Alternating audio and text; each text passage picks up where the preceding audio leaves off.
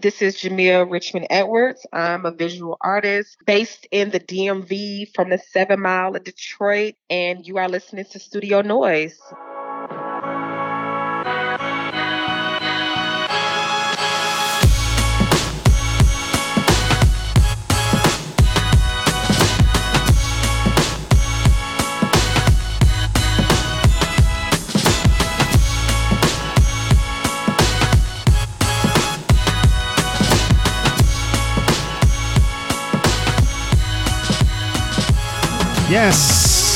Yes, it's the noise. The noise, the noise. You making sculptures? You doing paintings?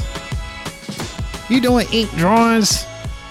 You making paper mache models? Like whatever it is you doing, that, that is the noise, the sound of creation. And we love it, baby. That's right, it's Studio Noise Podcast, sponsored by NBAF, National Black Arts. Uh, they're doing NBA NBA forward over and you know giving away money to people that need it right now. All working artists. Uh, make sure you go apply. They do several cycles. Uh, they've been handing it out. It's good, good things. I think it's five thousand dollars, which you know that ain't nothing to shake. A, ain't nothing to shake a stick at. you know what I'm saying? So head over to nbaf.org and go check them out. Make sure you keep it up. Appreciate the support. And so this is Studio Noise Podcast. It's your favorite art podcast, you know, everything that you like. Great contemporary artists engaged in great art conversations. Uh, only difference here is everybody's dripping in melanin all over the place. You know what I'm saying? Because black people do art. Black people make culture. We talk about it right here on the noise. It's your boy Jay Barber, printmaker, third year grad student, professor uh, at, at Georgia State University. And, you know, your girl Jiggy Jazz is out on assignment. She's been on assignment handling business. Shout out to her. Uh, you know, so right now it's just me and you all summer long. I, I made a deal. I'm gonna keep it rocking. Uh, keep bringing y'all these interviews, and y'all engage with me in conversation over at Studio Noise. That's why we got the Studio Noise question of the week. So this week, uh, just a real simple question for you. Um, how are you doing? I mean, that's it. Like, how are you doing? Like right now, it's a lot of stuff going on, and you should always check on your strong friends, right? The people that that think they um that present like they're doing all right, uh, that they don't need no help. So check on your people, yo. So I'm checking on y'all right now, right? So head over to the Studio Noise Instagram at Studio Noise Podcast. You'll see the graphic up there with the question of the week. And, you know, just comment and let me know how y'all doing. Like, it's rough out here. I'm going to be honest with you. Like, uh, you know, I've been going through it like everybody, you know, quarantine, quarantine blues and all this good stuff, you know, fall in and out of activity every once in a while. Sometimes I just want to eat chips and eat cookies and watch Netflix. Cause you know I love Netflix, you know what I'm saying? Uh, you know, and you just get into some of these moods sometimes. So you make sure you reach out to people right? Make sure you get there, lean on your community support because we all love you. want you to keep going. We're gonna make it out of this thing, right? So the news came through that my school system with my kids is going all virtual. Uh, so we got to prepare for that. Uh, um, I don't know about Georgia State. I'm pretty sure Georgia State might end up doing it too. These numbers is out here looking crazy. Uh, all y'all be safe, man. Wear y'all masks, social distance, wash your hands, all, all you know, all the precautions. Uh, they not it's not a political podcast, but our stupid Georgia governor is out here suing our mayor because she wants to um, make sure everybody wear a mask, and he, you know, kind of I want to say he don't give a damn. Oh, I don't want to go too hard. it's a political podcast. Like I use this podcast to try and get away from the madness, right? Now I don't know if y'all feel the same way, but I'm really trying to like contain and find something that brings my life joy. So that's what I'm trying to do. and not get uh, too worked up about everything. So, but I, I, want y'all to know, head over to the graphic at Studio Noise Podcast and let me know how y'all doing, yo. Because I want just want to make sure y'all okay. Let y'all know your boy's here for you. Uh, we engage the conversation, and uh, it's a it's another good one for you today. So I hope y'all enjoy it. I hope it does give y'all a little respite uh, in this whirlwind that we in. Hopefully, uh, it'll all be over soon. Hopefully.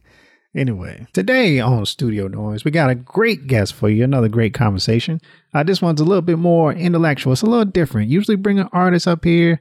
Uh, you know, we wax poetic about their artwork and inspiration and practice. We're doing a little different now. because I've been following Dr. Christena Cleveland on Instagram for a little while, and she's a activist and public theologian, and she is eh, has some amazing ideas and is very, very, very smart.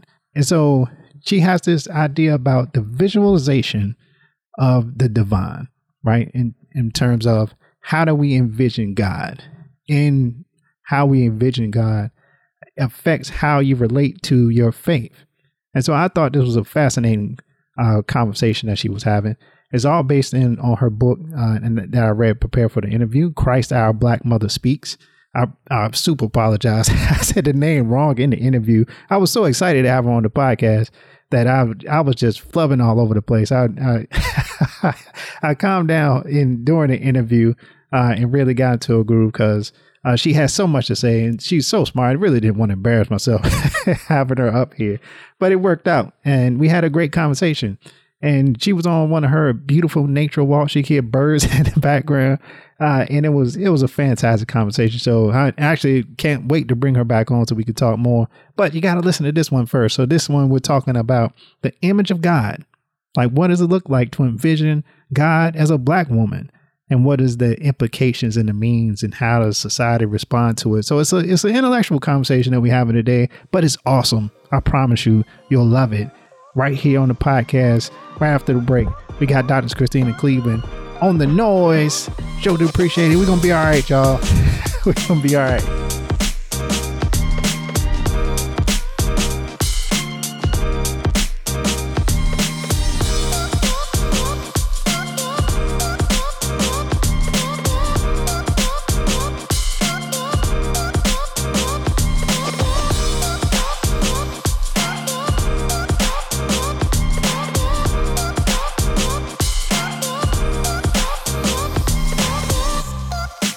Yes, it's your boy Jay Barber. I'm back with more studio noise. I got a special, super special guest with me today, Miss Mr. Why am I saying Mr.? I was trying to say Doctor and said Mr. I'm sorry. Uh, we got Dr. Okay. Dr. Christena That's Cleveland. patriarchy. It's all over the world. All over. I'm dripping with it already before we even get started. it's Dr. Christena Cleveland on the podcast. She's an act- activist and public theologian. Uh, how you doing? Welcome to the podcast.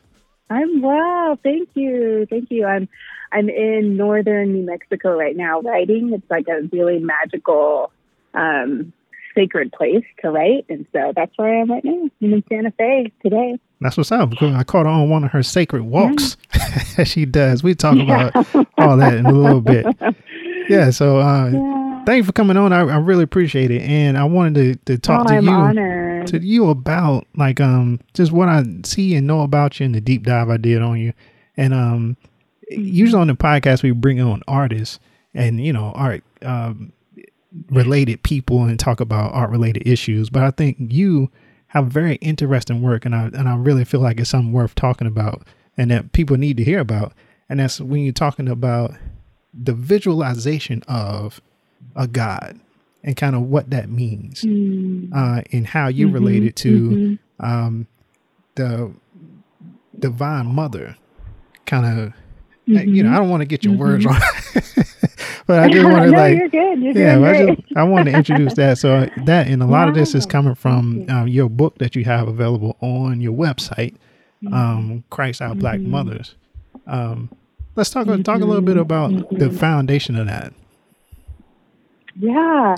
Well, I'm black and I've been black my whole life, um, but I was raised in America, white America. And so even though um, I was raised in a black home, I was raised mostly in black church spaces, uh, my conception of God was always that of a white man. And part of it has to do with just the fact that those images are everywhere in our society right even in black churches. Um, and even right now, you know, I'm, I'm walking in Santa Fe and I see Our Lady of Guadalupe Church, which is an historically Latinx and indigenous church, and there's a white Jesus out front, you know, and so it's like no matter where you go, you can't avoid these images. And also, it, the idea is even bigger than in church, right? I mean, it's like even if you look at a coin or a dollar bill, you see the words "In God We Trust" printed right next to a white man you know and so there's just all these ways in which our society sets us up for this idea that god is a white man. And as a black black girl growing up, that was always so alienating to me. God felt so far. God felt like he was against me. Um, and as I wrestled with that, growing up into adulthood, I realized we need different images of the divine um, in order to transform us. And so I, um, I've been really passionate about not just talking about the fact that God's not a white man, but also finding images and even to a certain extent creating images myself. And that's part of the reason why I'm so drawn to art. Um, because I think it can be such a tool for theology. And even though my my background is in psychology and theology, I, I realized that without these images, you know, we're just talking. We can't start to imagine something else. And really, what we need is we need our spiritual imaginations to be revised, enlarged, become much more adventurous. Yeah, and I think um, reading your book um, opened my mind to that, and and it's a couple parts I want to get into, and one is that mm-hmm. the that you said the imagery of God is rooted in white supremacy. Mm-hmm. Like, kind of explain mm-hmm. explain that part yeah. to the people. Yeah, well, um, you know, I actually was shocked because I read um, an article about Arthur Ashe, the great tennis player. Um, who's now deceased, and he was writing about how in the in that when he was a little boy, you know, he grew up in a black church and saw a white Jesus every day, and wondered, you know, is God on my side? Can God be on my side if if he can't relate to my experience as a little black boy? Um, and it's so interesting because that's such a great example of how white supremacy sort of has colonized all of our images of the divine. I mean, if you go around the world, you see all sorts of images of the divine in all sorts of religions that are black and brown and of the people are you know some of them are feminine some of them are gender non-conforming um, some of them are, are masculine just so much diversity but those aren't the images that we typically have access to you have to you have to look really hard for them um, and i know back in 2018 I went on a 400 mile walk across central France in search of these images because there are these ancient Black Madonna statues that are, you know, many of them 1500 years old, mm. and they're in these tiny mountain villages. And, you know, I chose to walk to, them because I wanted to reclaim my sacred relationship to the earth, which as a Black woman has really been antagonized by slavery and domestic servitude and environmental racism. But even if you didn't walk, I mean, I mean, some of them you kind of almost had to walk to because they were so remote. Um, some of them I didn't have to. I could have, I could have driven, but a lot of them, I mean, that's how that's how hard it is to find some of these images. Is you have to like walk to them across mountains. Right. Yeah. and so, you know, I I was able to bring some of those images back and share them with my audience, but you know, when I, when we talk about white supremacy, just completely dominating the conversation around who is divine, who is holy, who is worth listening to, it's so obvious that it's the more you conform to white manhood, and that includes, of course, LGBTQ, you know, sexuality, class, um, all sorts of things, not just like gender and race you know, the more you conform to that, the more you're you're close to God. You're, you're considered valuable in our society, and that's who decides. That that's how we decide who's on the Supreme Court, whose voices are worth listening to, whose word is worth trusting, um, whose academic work is most valuable, whose art, right, should get shown in the most prestigious, you know, events and galleries. Um, you know, if a white man's not doing it, it's not valuable in our society. And right. I think that connects to our image of God. You know, so so you see black folks, if they're if black folks are doing art that approximates what approximate what white men are doing, then all of a sudden it's good. Yeah. And it and it's acceptable. Um yeah, especially when and, you and valuable, right? Yeah, and there you valuable. Go. Yeah, you and you talk uh, you talk a mm-hmm. lot about um God's social location, right? And how Mm-hmm, um, exactly. It separates mm-hmm. us from that because you already have created a tier of people that are closer to God than you are.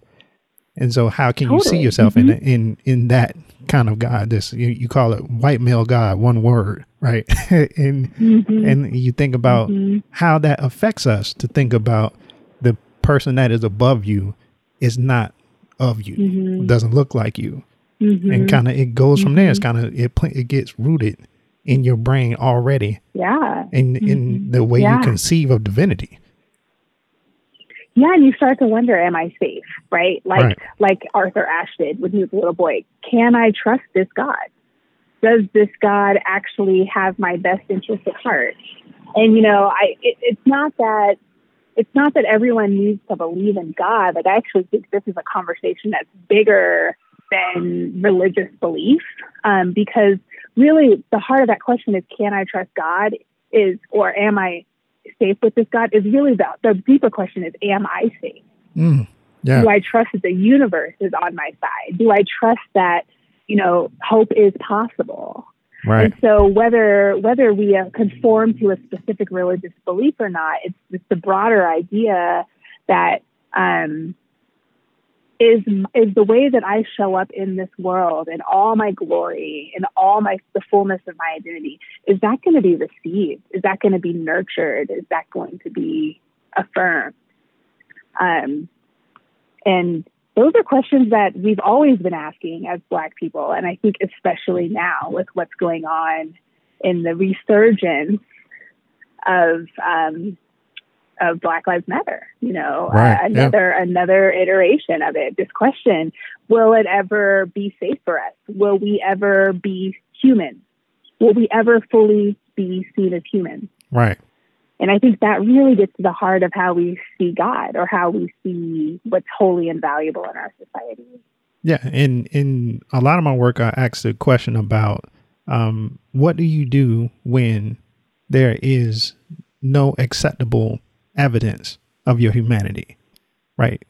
To the to the to the Mhm. dominant culture, not to yourself, because you know it, you feel it, you Mhm. see it, um, but it, you Mhm. know it's not recognized. Like you, you know how many Mm-mm. how many Yeah. um, rounds of voter suppression do we need? How many, um, you know, people have to die by the police? Like all these other issues that come from exactly Yeah. that come Mhm. from this Mhm. from that idea Mhm. that there is no acceptable evidence. Because if they were, we had a president, we had inventors, we have doctors, we have lawyers, we have the, some of the best in the world and on TV, on radio, like anywhere everywhere you look, there is black achievement. And if that's not enough, Mhm. now where do you go to feel whole? Yeah.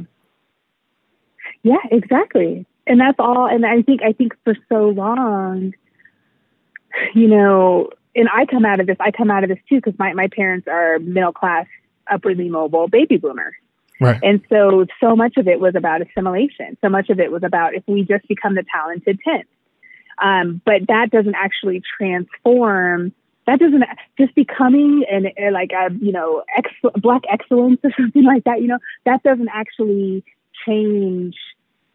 That doesn't shift at all whether people see black people as human Right. there's actually really interesting social psychology work on how people like Colin Powell, Michael Jordan, um, Oprah Winfrey, people that we would say, you know, hashtag black excellence, they're actually perceived as less black Mm, than other black people. right. So it seems that the perception of what is actually black doesn't change no matter what's going on with a certain number of sort of upper echelon black people. And so really it's not so much like can we strive to catch up with white male God? The question is can we just let go of the concept of white male God and start to see the divine in ourselves?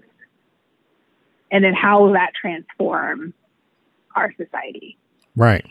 and because we can't play that game. We can never be like white male God, and white male God will never want us. Will never see us as human. Will never be. He'll always be disgusted by us because that's how he is. you know, Yeah. white, white, white, tox, toxic white masculinity will always be disgusted by black blackness, Right. and In I think any will be especially disgusted by black femininity. hmm Yeah. Yeah, Mhm. that's true. it's so it's it's a it's easily threatened and and so it can't handle beauty it can't hand you handle truth I mean, there's so much beauty and truth that just emanates from blackness. Oh yeah. Just by being who we are. That's why everybody wants to be us. Yeah, that's for sure. There's so much beauty and truth. Like we just we just exude it. We don't even try. You know, it's just in us. Yeah, it's it's Divinity. a natural thing. It's just in us. Divinity. Yeah, mm-hmm. there you mm-hmm. go. It's just in us. Yeah, that gets to what um what we started the conversation thinking about um what the visualization of God can be and how mm-hmm. once you mm-hmm. change the visualization, mm-hmm. how much that can change your relationship to God, to the world, uh, into uh, this kind of kind of sacred um, femininity. Um, I I think is the best word for it. Well, now I can see. I mean, it's so interesting because I remember. So Wonder Woman came out a couple years ago, a few years ago. Um, it was kind of the first female superhero movie, and it was a white woman, right? And actually, the roles that black women were given were totally problematic. They were like the maids and the, the nannies. Yeah. Um, but still, as a woman, I remember walking out of that and being like, whoa, this is how guys feel after seeing a superhero movie. I'm like, I feel like I could take on anything just to see a superhero who, in some ways, I identified with. Right. You know, not on race, but on gender. And just how fierce and empowered I was like, wow. And then, you know, six months later, I went and walked all over France to visit 18 of these ancient Black Madonnas and to see these super dark, thick thighed, powerful women who are divine. I would, I mean, it transformed me. I came back, I quit my job at Duke. I left my husband, you know, like I was like, I'm not today colonizer, not anymore. I mean, just how much it changed, how much being seeing myself in the divine helped me to to recognize that I'm divine too and I deserve everything everything. Right. I deserve everything too. I deserve all of the goodness, all of the wisdom, all of the love. I don't have to skimp. I don't have to beg. I don't have to contort myself into something that society is going to want, academia is going to want. You know, I just, I can actually be me. And I can trust that if I step into who I fully am, that abundance will catch me. Because when you start to believe that God is a black woman, you can start to believe that God actually is on your side which I don't think Arthur Ashe ever got to ever got to. You know, mm, like yeah, that I, the answer to that question. You know, I don't know, but it's like now I know. Okay, I could quit my job in academia, my job at Duke with security, prestige, all the things. I can quit that, and I can trust that she has my back because for the first time in my life, I believe in a God that's not against me. I believe in a God who actually walks on this earth as a black woman and understands all that I'm dealing with, all the family stuff that middle class black women deal with, and supporting family, and being the rock, and being the provider and the caregiver, all the ways in which I'm humanized in my workspace, all the ways in which I don't see images of myself in society. She gets that. And I saw that on the Black Madonna program. I saw that that one of the Black Madonnas in Mun, in Mons, France, which is this teeny tiny town um, in in kind of south south central France, she's under. There's a huge banner uh, written above her from the Song of Solomon um, uh, in the Bible, where it says, "I am black, but I am beautiful." And she's been under that banner for like hundreds of years. Wow! And that's actually a racist. That's actually a racist um, translation of the actual text Oh, really? In the Hebrew? Yeah, yeah, yeah. Actually, in the in the like um, colonial period, they changed it to justify anti-blackness. Mm. Really, it's "I am black and I am beautiful." That's the original text. Mm, yeah. I am black and I am beautiful, but they changed it to I am black, but I am beautiful. Mm to big difference. Yeah, big difference. Blackness, huge difference, huge difference. And so it was interesting to to go visit this particular Black Madonna who stands so tall and so proud under this banner that is literally defaming her. and she's actually no, she's called Our Lady of the Fountain because the best water in town was at her fountain. Mm. And so she's, it's like uh, when I went to see her, and she's super dark skinned, you know, like she's just this like fierce, blackety black, black Madonna, you know, and she, and it was just so powerful to see it. She's like, yeah, I, I see that. I see what they're saying about me. It's not true. I still offer the best water in town. Come, come flow with me. I'm offering Yeah, you it, yeah. everything you need, despite despite what's going on around us, despite what they're saying. They could paint all the banners they want, but I can offer you something that that's irreplaceable and will help you get through this because I did it. They're calling me beautiful for a black woman too, which Mm. I heard all the time. You know, growing up, oh, you're so pretty for a black girl. High school, college, and it's and I was like, yeah, she gets that. They called her that too, but she knows the truth. Offering living water that can help me find my truth. Right. Which is powerful. Yeah. Yes. It's super powerful. too, Yeah. Right? I mean, like these these statues and these statues, they're art. I mean, they're just ornate. They're gorgeous. I mean, the people who carved them, you can tell it was done with so much love and just so much devotion.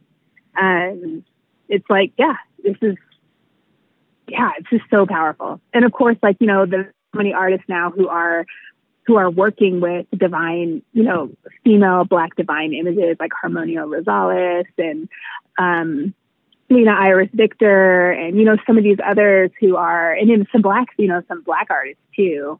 Um, of course, like um, Patrick, is it Doher or Yeah. I, I can't I don't remember how to pronounce his last. Yeah, I mean, so there are all these people who are working with divinity and blackness um, right now too, which is really powerful. Yeah, for sure. And in your book, um, Mhm. and I probably I gave the wrong name for your book. It was Christ, Our Black Mother Speaks. Is the name of your book. Uh, in the pre in the preface, Mhm, um, you write, "Our conditioning has taught us to automatically perceive femininity as untrustworthy and blackness as dirty. So black femininity is Mhm. perceived as holy, unholy."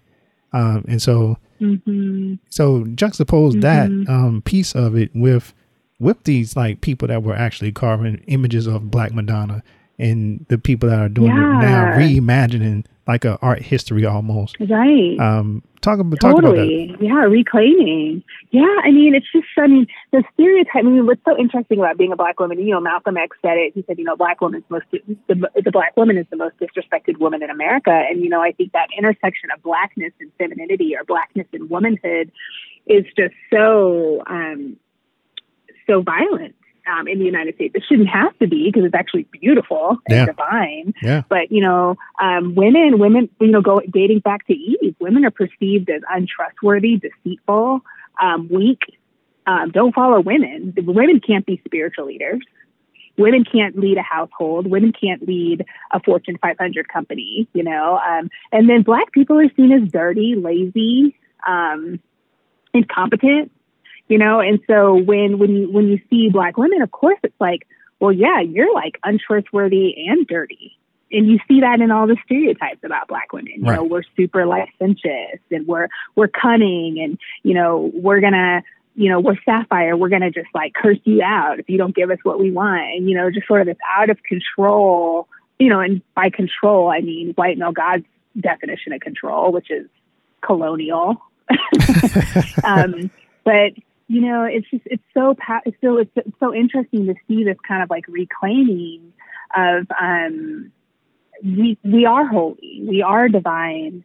Um, and I, you know, the vast majority of society still obviously doesn't believe that. I was speaking at Cambridge University this time last year, and I gave a talk where I just really heavily critiqued um, a scholar who's deceased, but um, in this particular college in Cambridge, um, was very uh, they they adore him. He's like one of those um, academics, like celebrity academics, where people just think he was the best. Right. Yeah. Um, and I came and just basically just exposed how racist and problematic he was. He did a lot of work in India, so as a British man, so just problematic, right? I Yeah. mean, just in the in the 20th century.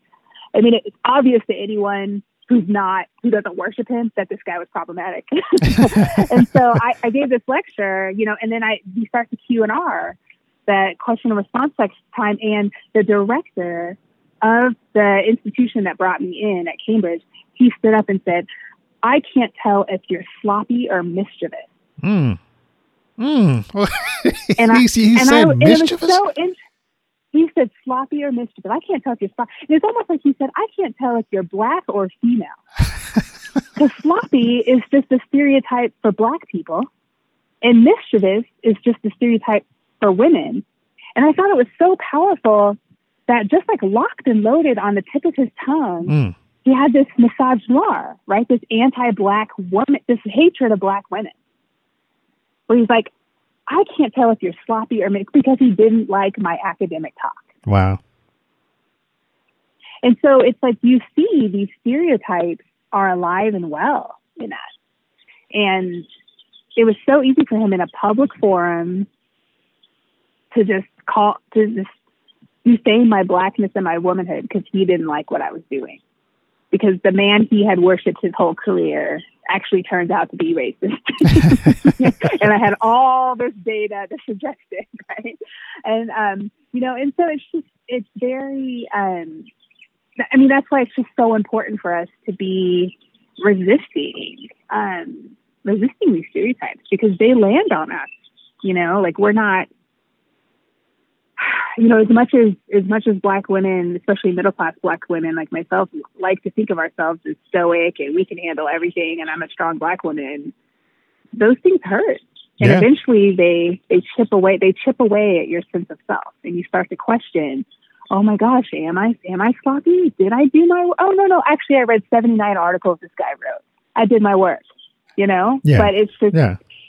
you start to question yourself, um, and and it's really powerful. And so that's why we need these images on the other side and books like the one. I mean, I wrote Christ Our Black Mother Speaks because I needed to read Christ Our Black Mother Speaks. you know, like we need more books that affirm.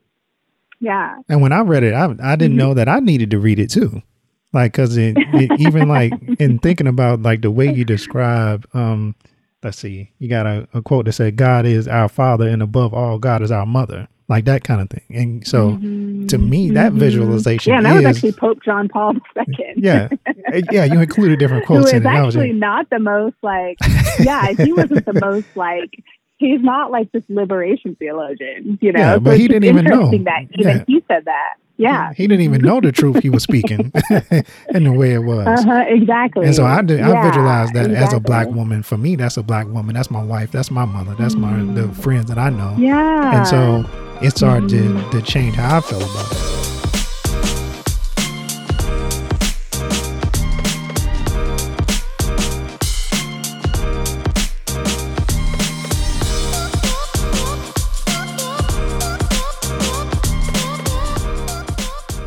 Hey, how y'all doing? This is Eugene Vidal Bird III, the Third, a featured dead artist, and you're listening to Studio Noise Podcast.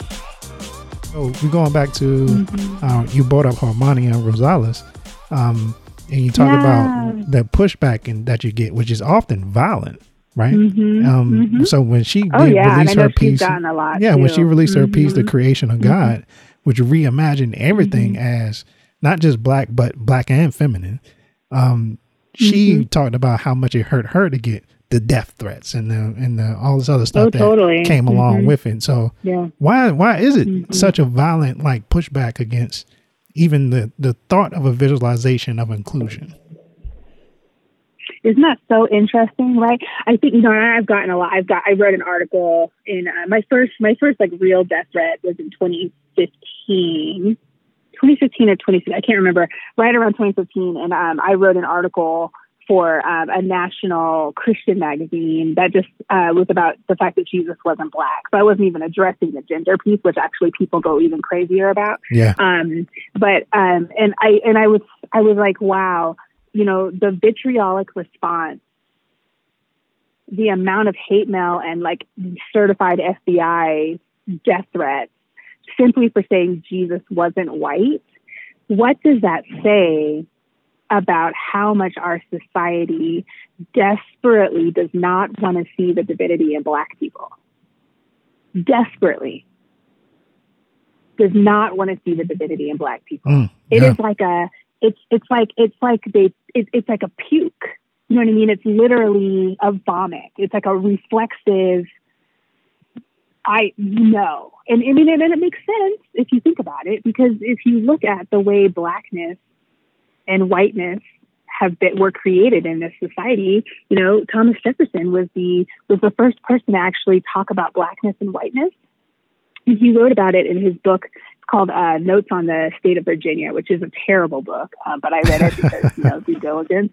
To. But basically, he talks. He yeah, I had to, you know, I mean, it's it's basically the first time anyone talks. I mean, I think the concept of race in America was alive and well, but he's the first person who put it into w- published words. And he wrote this book was published uh, in 1781, so right after, you know, he was probably working on it while he was writing the Declaration of Independence. Mm. Um, and so, it basically, he's he's talking about the state of Virginia. He's talking about all of the all of the property in the state of Virginia. So he's talking about the Shenandoah Valley, and he's talking about the Blue Ridge Mountains, and, you know, all this stuff. And then he gets to the human property, enslaved people. And he's here. uh, You can see this guy dealing with his own cognitive dissonance.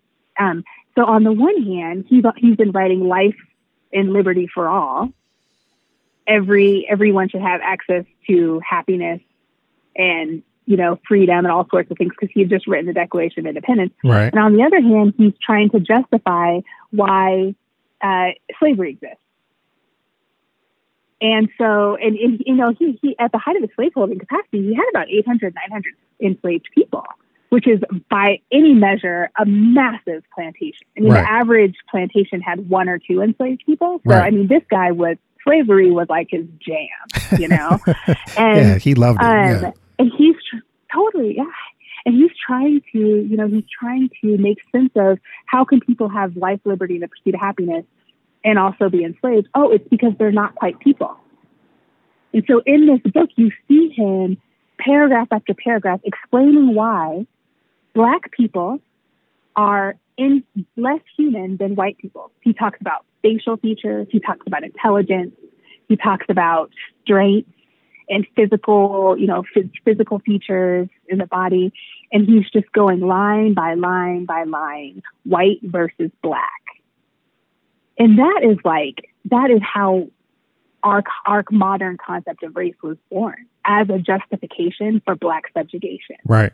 There is no understanding of whiteness that that that that doesn't include a subjugation of blackness. That's all whiteness is is over and against blackness, which is why James Baldwin said, "Your whiteness requires that I be your Negro, because your whiteness would cease to exist if I didn't exist as your Negro."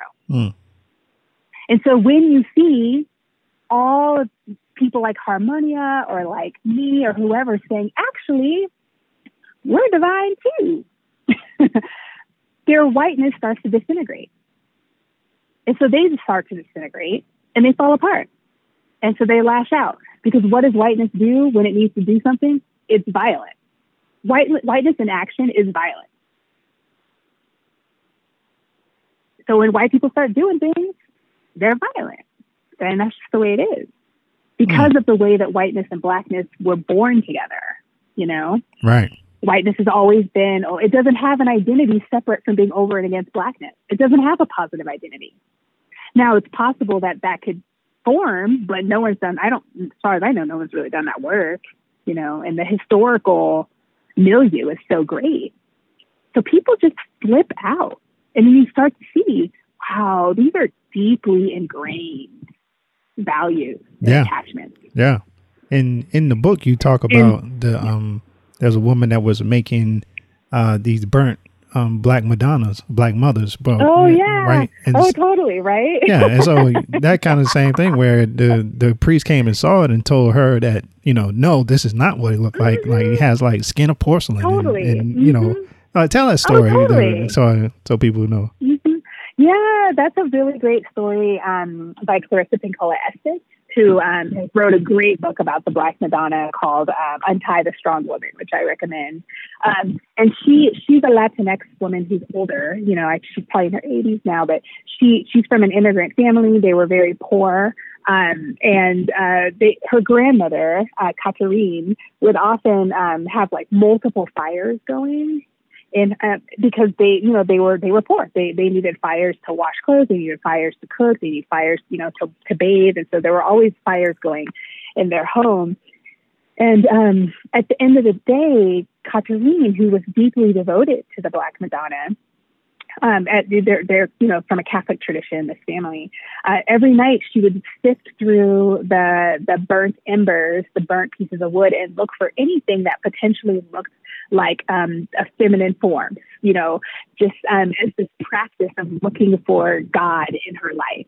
And so, uh, you know, most days she wouldn't find any pieces of wood that looked like a black Madonna, but every once in a while she would find a piece of wood that, you know, looked like a black Madonna. So she would take it out and cherish it. And she had like a little collection of these burnt pieces of wood that looked like black Madonnas. And when, when she would find one, she'd say, see, she's here with us. She's here with us.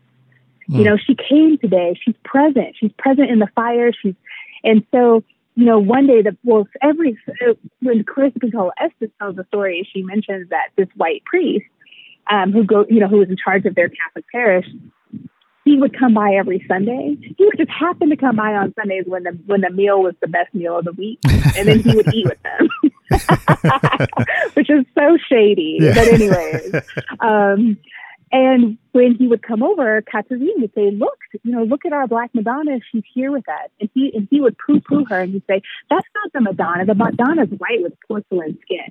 I don't know who that is, but that's not the Madonna." Mm. And it's like, wow, this these like socioeconomically oppressed immigrant people who are just struggling to make it through their life have found a source of hope, and you need to put it down Mm, needs to correct what? them. Yeah, to correct them and make sure they you know have, that. You ha- exactly, exactly. You know, and so I was just so moved by that story. A because you can just see how powerful white patriarchy is. It always has to be in control. It always has to have the final say. It's petulant, right? It's easily threatened. Mm, yeah, petulant. Um, That's good for her. But then all yeah, petulant, right? But then also it's so powerful that story just her practice of looking for the divine in her life is that's so powerful to me because you know when all i knew was white male god i wasn't even looking for the divine. I couldn't hope. I couldn't possibly think that god would be with me because god was against me. But as my theology has, has shifted i'm like oh yeah, I can, I can expect some things. I can expect some support. I can expect some wisdom. And I love that she was able to, um, to see that, you know, and it was so interesting because when I was walking plantations to write the, the book Christ Our Black Mother Speak, which is a book that I wrote while I was walking plantations in Durham, where I was living at the time. Um, I saw a burnt piece of wood that looks just like a black yeah, yeah, yeah. took a picture of yeah, it you showed the picture. book. You know, it's pretty, um, it's pretty incredible. Yeah, yeah. And so um, just even being in that place where you can be looking for evidence. And it doesn't have to be obviously, I mean, it's very Catholic, of course, to like be looking for, you know, a burnt piece of toast that looks like Jesus or something like that. But we don't, we don't have to do it that way. It could just be, you know, one of my black girlfriends calls me at just the right time. Right. When I needed someone to right. talk to. And it's like, you know what, that's, that's her looking out for me. And that's her looking out for me. Or a really, a beautiful dream you know, it doesn't have to be this like super religious. yeah.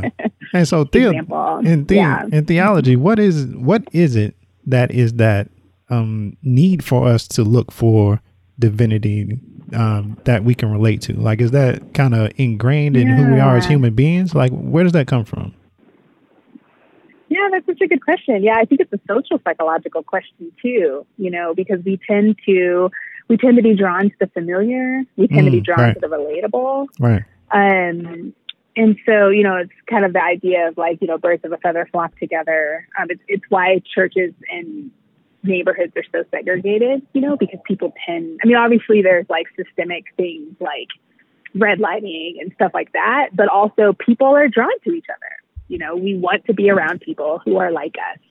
Um, and so it, I think that's that's part of it that, um, that that we're looking for um, a, a, divine who can who can relate to us. But also, I think um, there's some really early sociology theories, um, and one of them's called the looking glass self. And the idea is that um, our sense of our sense of ourself is shaped by all the people around us, and um, Cooley who's one of the early sociologists, said you have as many social selves as there are people whose um, opinion you value. Mm. So kind of this idea that that we aren't we aren't shaped in a bubble, you know, like we learn about ourselves based on how people treat us. Right.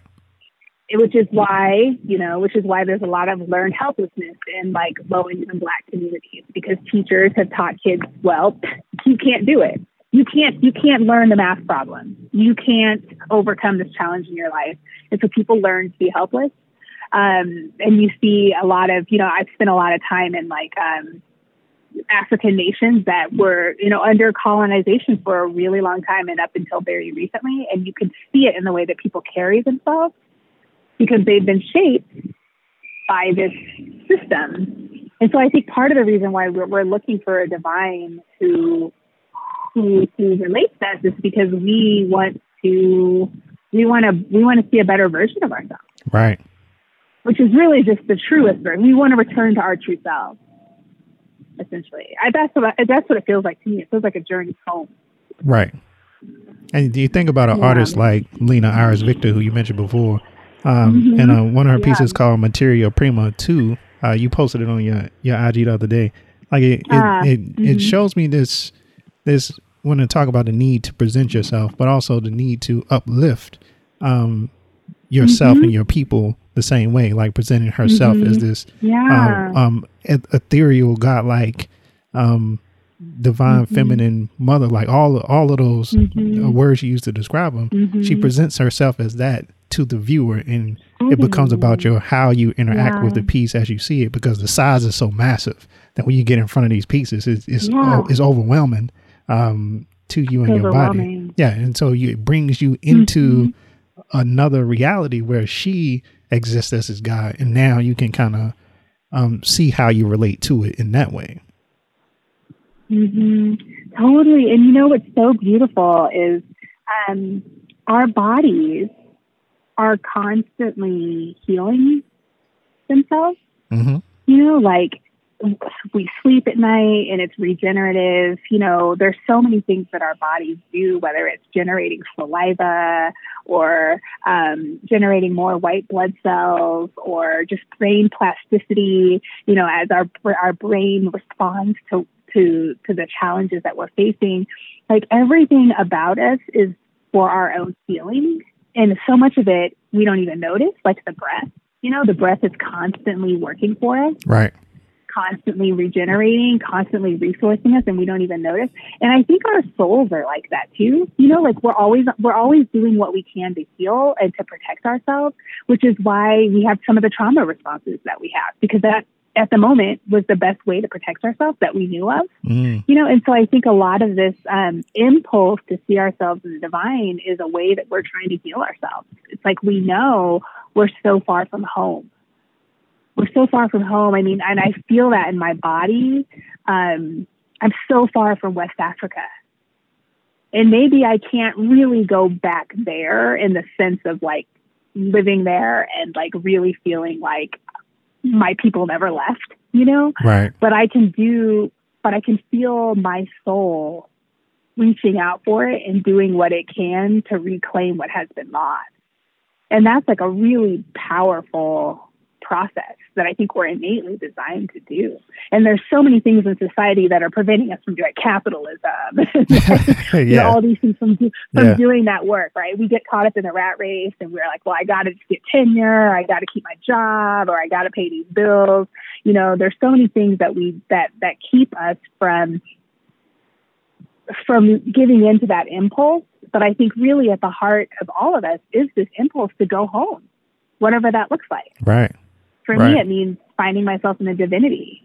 You know, Um, Right. And in your in your book, you have a that, oh no, yeah, it- go ahead. no, I was saying in your book you have a line in pursuit of a new reality in which all people Mhm. have an empowered empowered seat at the table. There is no longer us and them, but simply us. So it's it's about Mhm. connecting too. Like you talk about how Mhm. um, the Mhm. black mother is loving and inviting and brings you Mhm. into Mhm. herself to take care of you. Mhm. So I, I think that's Mhm. exactly what you what you're talking about. Mhm. Yeah, and there's room for everyone, you know. there's room for everyone. She's the opposite of white male God. She's not. She doesn't. She doesn't exclude anyone. Now she has standards.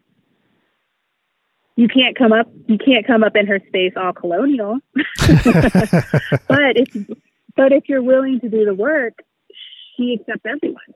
You know, like her her love her her acceptance is unconditional, which isn't the same thing as as uh, being a doormat. right, right, yeah. yeah. I mean, because at the end of the day, at the end of the day, she's a black woman, so, so don't mess with her. But, but you're welcome if you can act right. You're welcome at the table, you know. And I think that's really beautiful because that's very different than white male God. White male God, it's like no matter how much you contort yourself, no matter how many hoops you jump through, no matter whether you're the talented tenth, the talented one, you know, one hundredth it doesn't matter. You're never going to be good enough. You're never going to belong. I'll never make a place for you. You'll kill yourself trying to get a place. Mm. Whereas Christ, our Black Mother, is like, you know, there's a place for you. Now, just so you know, this is an anti racist, feminist, LGBTQ inclusive and affirming space. So get it together. we know who we're centering here. If, right. if Black trans women are happy here, I'm not happy here, you know, but everyone's welcome there's room for all of us.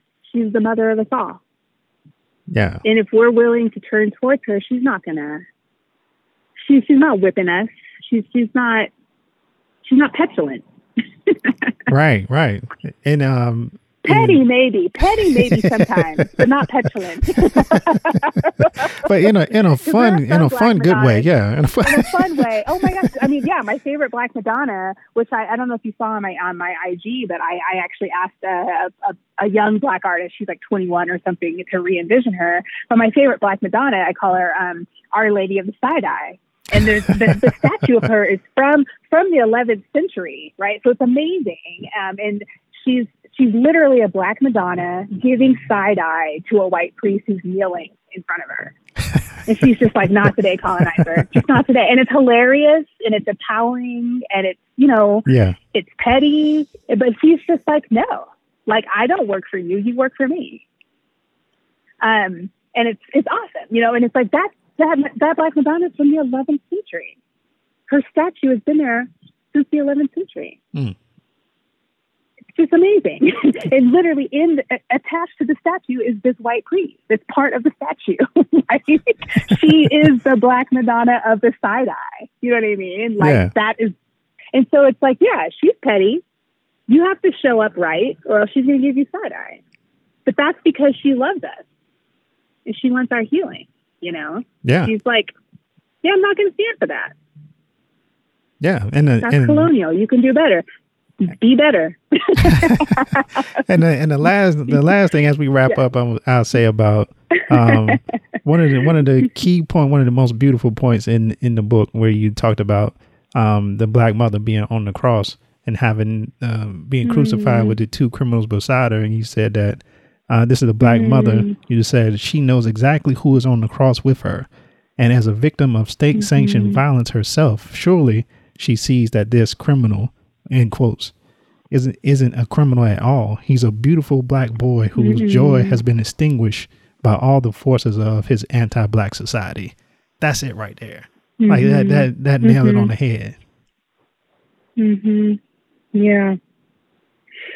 Yeah, yeah, you know, um the the the plantation I was walking was adjacent to the the federal prison in in the Durham area. And I, I taught at that federal prison. I taught my Martin Luther King and Malcolm X, my, my Malcolm X class there. So I, I, I know a lot of the guys on the inside. And um, I couldn't not, I, you know, that week while I was walking the plantation, I just couldn't get, I couldn't get them out of my head. And especially just how much, again, you know, going back into this, like we're shaped by our society, how much those guys you know, would argue with me when I'm like, yeah, you know, you actually don't deserve to be in here. And they're mm. like, yeah, I did it. You know, just like, just very much internalized oppression. Um, and and so I think it's so powerful to envision Christ our Black Mother on the cross next to these two so-called criminals, just being like, I, I get it. Y'all are up here getting crucified for a nonviolent crime. You know what I mean? right, right. You're, you know, it's like, you, yeah, this is ridiculous. so maybe you sold some drugs. You don't deserve to be crucified. You know I mean? Right. Um, and just, you know, just recognizing that, you know, she has a sociological imagination. You know, she, she understands the, the ways in which society impacts us. And she, she isn't interested in our punitive system. That's not, that's not the truth to her. She understands like like black women do. We understand. I mean, I don't know. I don't know a single black woman who's not personally touched by the criminal justice system. Right. Um, and so that's like a given for us. You know, it's not it's not a book. The new Jim Crow's not a book. It's my cousin. Right. It's My uncle. Right. You've seen it so um, many times before. Yeah, totally. Yeah, you know, and so that's that's one of the reasons why you know and i know we need to wrap up but that's when you get me talking about her it's hard to shut up but um you know it's like like she that that's why that's what i mean when i'm like can i start to believe that god is on my side? You know when i start to envision imagine this god who understands that the new jim crow is not an intellectual book to read but is is real life and is personally burned by it personally crucified by it, then I can start to actually believe that my justice efforts are supported by the universe. Right. Otherwise, I'm just hopeless and really disempowered. And then if, if I do justice work, it's going to be out of a place of fear, out of like self righteousness, as opposed to this like deep you know, deep love that she offers, which is like everyone's welcome at my table. I have enough love, power, wisdom, everything you need. I'm right here. I am Our Lady of the Fountain. I have the best water in town. Come drink of it.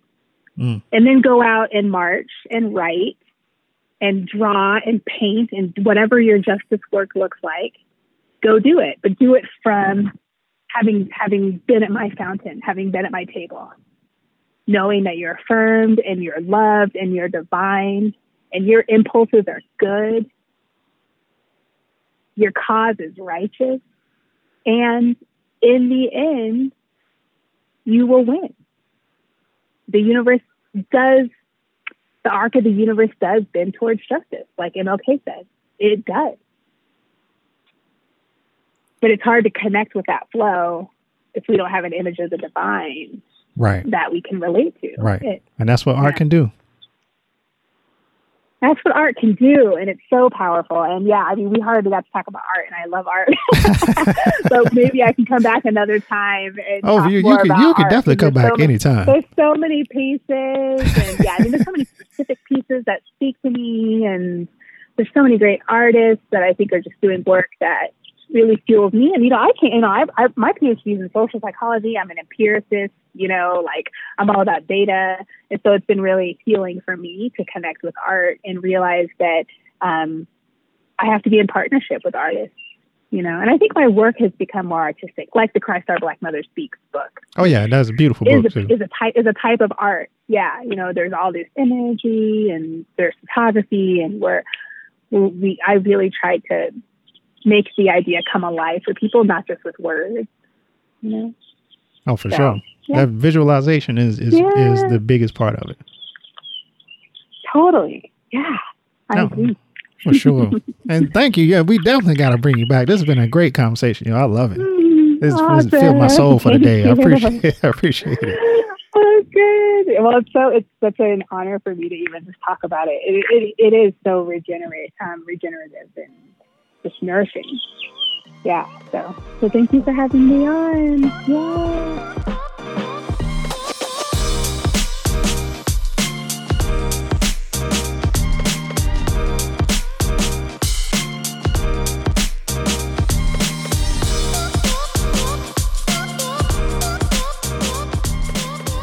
That's it.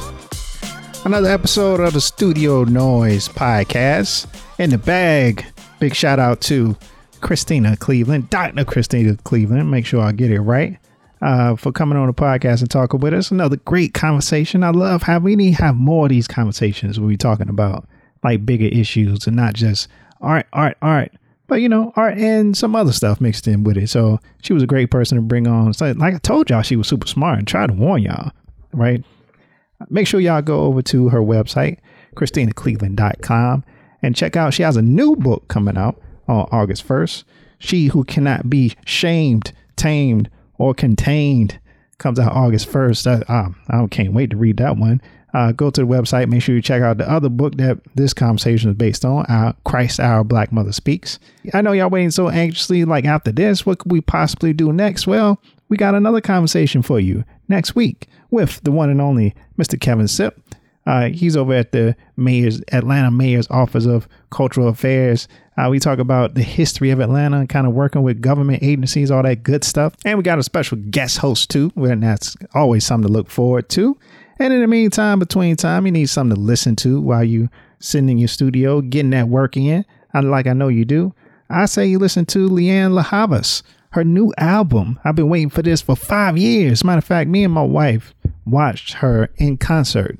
Like she was in London performing. I was in home in the comfort of my own home in my bed watching her perform. And if this is the future of concerts, I will take it for sure. I'll definitely pay for that. Uh, it was amazing. So her new album, self-titled, you got to check it out.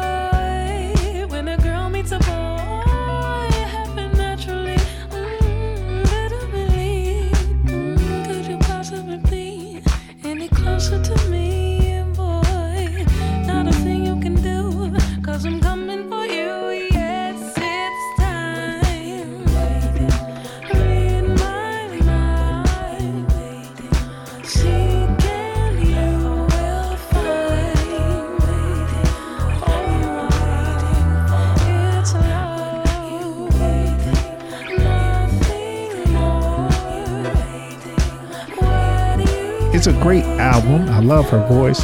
I can't say enough about Lianne La Havas. Uh, so make sure y'all check that out. It'll keep you company. Good vibes only. Good vibes only in the studio, uh, despite the madness, like I said before. And so, as always, much much appreciation and a big thank you to you for listening to the Studio Noise podcast, wherever you're listening, Spotify, Apple Podcast, SoundCloud, wherever you're listening. Why don't you hit that subscribe button? Right? Why don't you go ahead and, if you can, write us a review, get us pumped up in the charts, tell two friends, let everybody know about the noise. If you want to shoot us a message, head over to our IG where you can see uh, posts. We highlight the guests on our show for that week, and we always doing this new thing, Black Art Weekend. I just post pictures of black artists all weekend long so you can enjoy and, and have a good old time. Keep yourself inspired. Go over to at Studio Noise Podcast on Instagram if you want to shoot us the email Send it to Studio Noise Podcast at gmail.com. And please take some time, check out my co-host, Negress.Supreme. Don't forget that dot. Uh, she's on assignment, but she's still doing big things. Congrats on the grants and all that good stuff, girl. And of course, you can ch- always holler at your boy at J Barber Studio on all your social medias. To all my artists out there, I'm gonna leave you with a quote and let that sit with you on your soul. This is from the book Christ Our Black Mother Speaks. Says, May we remember how deeply incubated we are in the Holy Mother. We, the children of the dark skinned holy woman who is never afraid of the dark. Don't be afraid of the dark, y'all. Y'all, y'all gonna make some stuff. Get in that studio, make some noise. Let them know you're here, baby. It's Studio Noise Podcast. We'll holler at you next week. Peace.